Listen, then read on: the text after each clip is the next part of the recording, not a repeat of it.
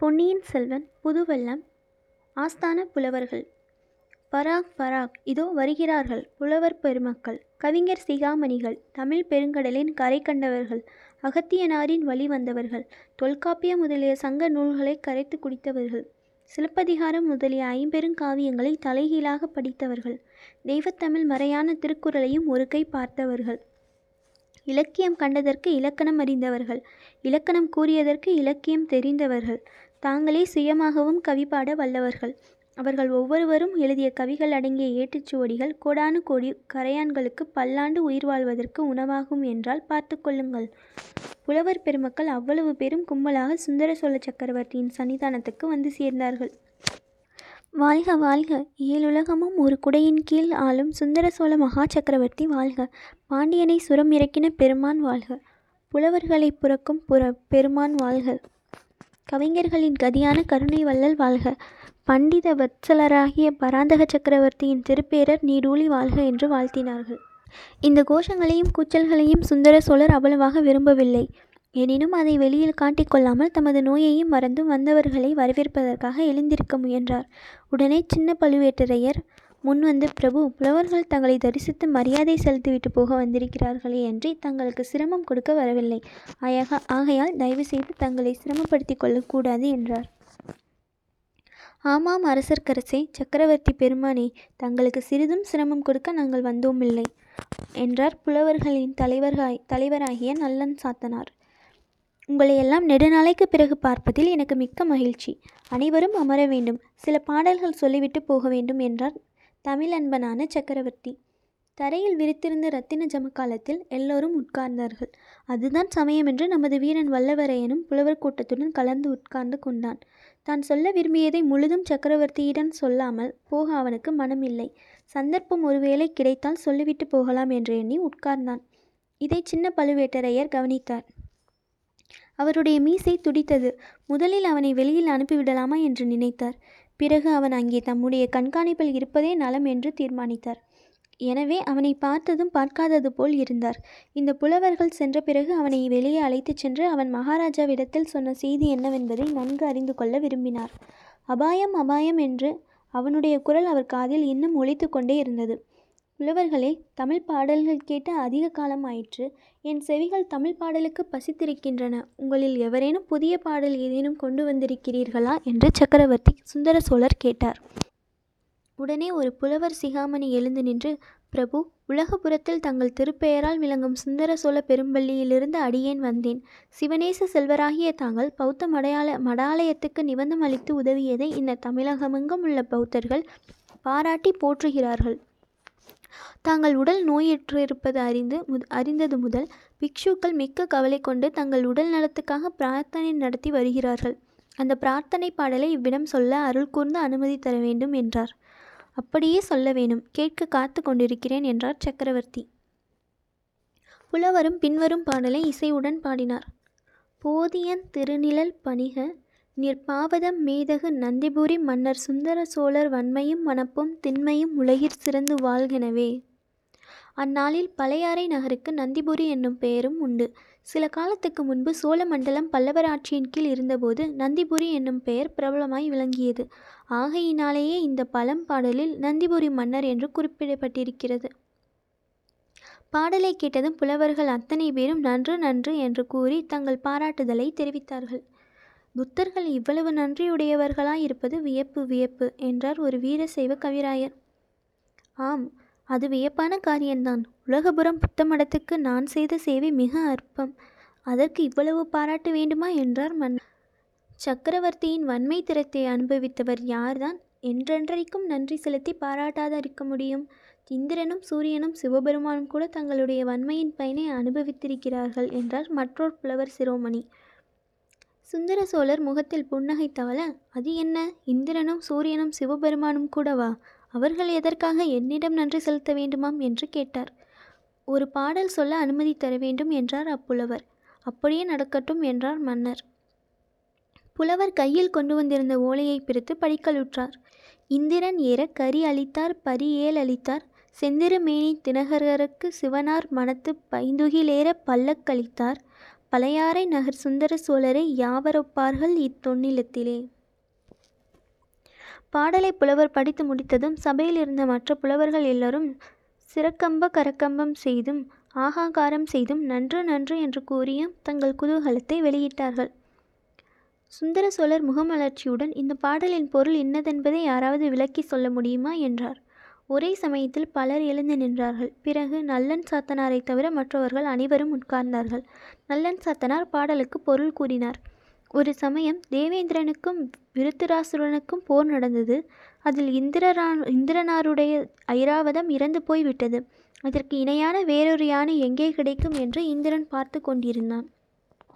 கடைசியில் பழையாறை நகரில் வாழ்ந்த சுந்தர சோழ சக்கரவர்த்தியிடம் அவன் வந்து ஐராவதத்துக்கு நிகரான ஒரு யானை வேண்டும் என்று யாசித்தான். ஐராவதத்துக்கு நிகரான யானை என்னிடம் இல்லை. அதைவிட சிறந்த யானைகள் தான் இருக்கின்றன என்று கூறி இந்திரனை தமது யானை கொட்டாரத்துக்கு அழைத்துச் சென்றார். அங்கே குன்றங்களைப் போல் நின்ற ஆயிரக்கணக்கான யானைகளை தேவேந்திரன் பார்த்துவிட்டு எதை கேட்பது என்று தெரியாமல் திகைத்து நின்றான். அவனுடைய திகைப்பைக் கண்ட சுந்தர சோழர் தாமே ஒரு யானையை பொறுக்கி இந்திரனுக்கு அளித்தார். அந்த யானையை எப்படி அடக்கி ஆளப்போகிறோம்? நம் வஜ்ராயுதத்தினால் கூட முடியாது என்ற பீதி இந்திரனுக்கு உண்டாகிவிட்டதை கவனித்து வஜ்ராயுதத்தை விட வலிமை வாய்ந்த ஒரு அங்குசத்தையும் அளித்தார். பின்னர் ஒரு காலத்தில் செங்கதிர் பரப்பை உலகுக்கெல்லாம் ஒளித்தரும் சூரிய பகவானுக்கும் ராகு என்னும் அரக்கனுக்கும் பெரும் போர் மூன்றது. ராகு தினகரனை விழுங்க விழுங்க பார்த்தான். முடியவில்லை. தினகரனுடைய ஒளி அவ்விதம் ராகுவை தகித்துவிட்டது. ஆனால் சூரியனுடைய தேரில் பூட்டிய குதிரைகள் ஏழும் ராகுவின் கால காலக்குயடி விஷ ஆனால் சூரியனுடைய தேரில் பூட்டிய குதிரைகள் ஏழும் ராகவின் காலக்கோடி விஷத்தினால் தாக்கப்பட்டு இறந்தன. சூரியன் தன் பிரயாணத்தை எப்படி தொடங்குவது என்று திகைத்து நிற்கையில் அவனுடைய திக்கற்ற நிலையைக் கண்ட சுந்தர சோழர் ஏழு புதிய குதிரைகளுடன் சூரிய பகவானை அணுகி ரதத்தில் இந்த குதிரைகளை பூட்டிக்கொண்டு சென்று உலகத்தை உய்விக்க வேண்டும் என்று கேட்டுக்கொண்டார். தன் குலத்தில் வந்த ஒரு சோழ சக்கரவர்த்தி இவ்விதம் சமயத்தில் செய்த உதவியை சூரியனும் மிக மெச்சினான். பின்னர் சிவபெருமானுக்கும் பார்வதி தேவுக்கும் கைலையங்கிரியில் திருமணம் நடந்தது. பெண் வீட்டார் கல்யாண சீர்வரிசைகளுடன் வந்திருந்தார்கள். ஆனால் பல்லக்கு கொண்டு வர தவறிவிட்டார்கள்.